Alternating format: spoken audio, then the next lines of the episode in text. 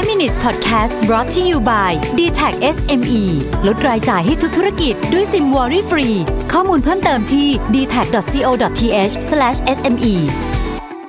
สวัสดีครับ คุณอยู่กับรูปิธานอุตสาหะนะครับ ผมเปิด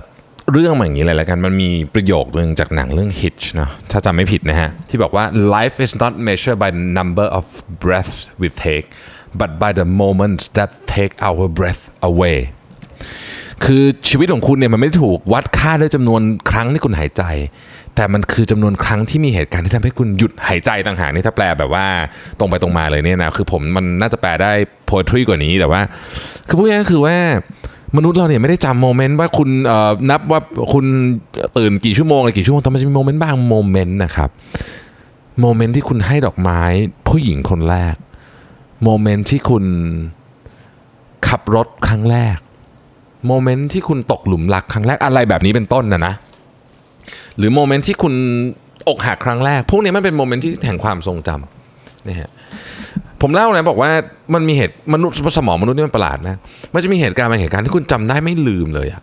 ผมเนี่ยจำเหตุการณ์ครั้งหนึ่งได้คือเหตุการณ์ที่ผมซื้อซีดีแผ่นแรก จนถึงทุกวันนี้ไม่เข้าใจว่าทำไมถึงต้องจำเหตุการณ์นี้ได้นะฮะแต่มันเป็นเหตุการณ์ที่จำได้จนแบบไม่มีทางลืมเลยจริงๆนะครับ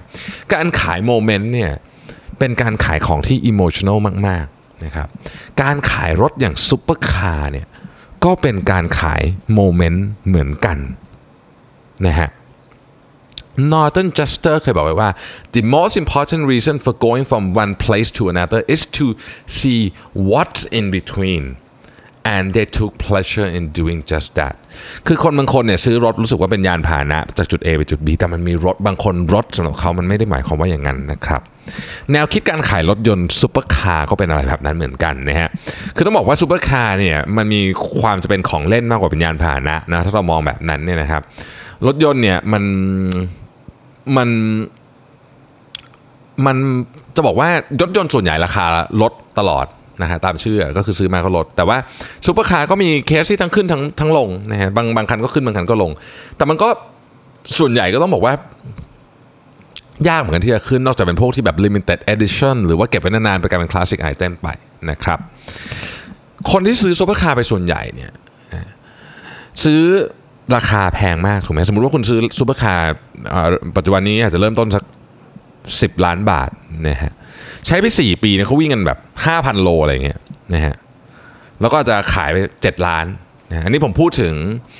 รถ basic ที่อาจจะไม่อาจจะ not even เป็นซูเปอร์คาร์ด้วยซ้ำอย่างเช่น Porsche 911นี่ฮะถ้าจำไม่ผิด 9 911 รหัสตัวถัง 991 ตอนออกก็ราคาประมาณเนี้ย10 กว่าล้าน ขายตอนนี้อยู่ประมาณ 7 ล้านกว่านะฮะอายุประมาณสัก4-5 ปี นั่นหมายความว่า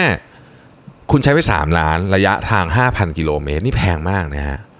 นะฮะคือถ้าเกิดว่าคุณ 5,000 กิโลเมตรเนี่ยนะถ้าเกิดคุณขับเร็วๆนะฮะ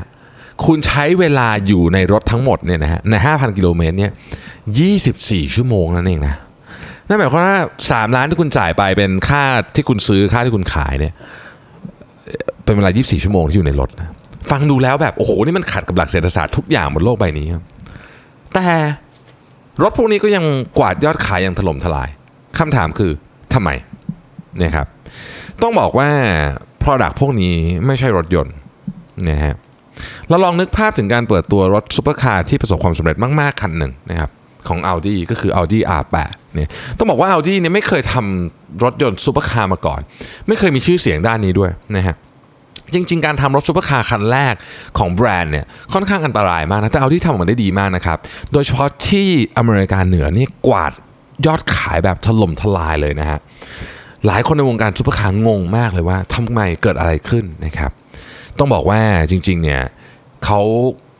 สิ่งที่เกิดขึ้นแล้วกันนะ บทวิจารณ์ส่วนใหญ่บอกว่านอกจาก Audi R8 เป็นรถที่ขับค่อนข้างดีแล้ว เพราะว่ามีพื้นฐานที่แชร์ร่วมกับ Lamborghini Gallardo เนี่ยอีกเหตุผลหนึ่งก็คือว่า มันเป็นรถที่ Tony Stark ขับฮะในบรรดาเอ่อซูเปอร์ฮีโร่ที่ที่คนชื่นชอบมากที่สุดเนี่ยผมว่า Tony Stark หรือ Iron Man ต้องติดอันดับหนึ่งต้นๆ แน่นอนเนี่ยแล้วแล้วภาพ Tony Stark ลุคของ Robert Downey Jr.ที่กระโดดเข้าไปใน Audi R8 Convertible โอ้โหมันเท่แบบ สุดๆจริงๆนะฮะมันเป็นการ tie-in ที่ทรงพลังมาก ถามผมนะฮะผมว่าทายอินอันเนี้ยทรงพลังมากกว่าทายอินของเจมส์บอนด์กับ BMW หรือ Aston Martin ซะอีกนะฮะต้องบอกเลยว่า Audi R8 กับ Tony Stark เนี่ยมันเป็น Tony's moment จริงๆ คือหลายคนอยากมีลุกจินตนาการแบบนั้นนะครับ เอาละ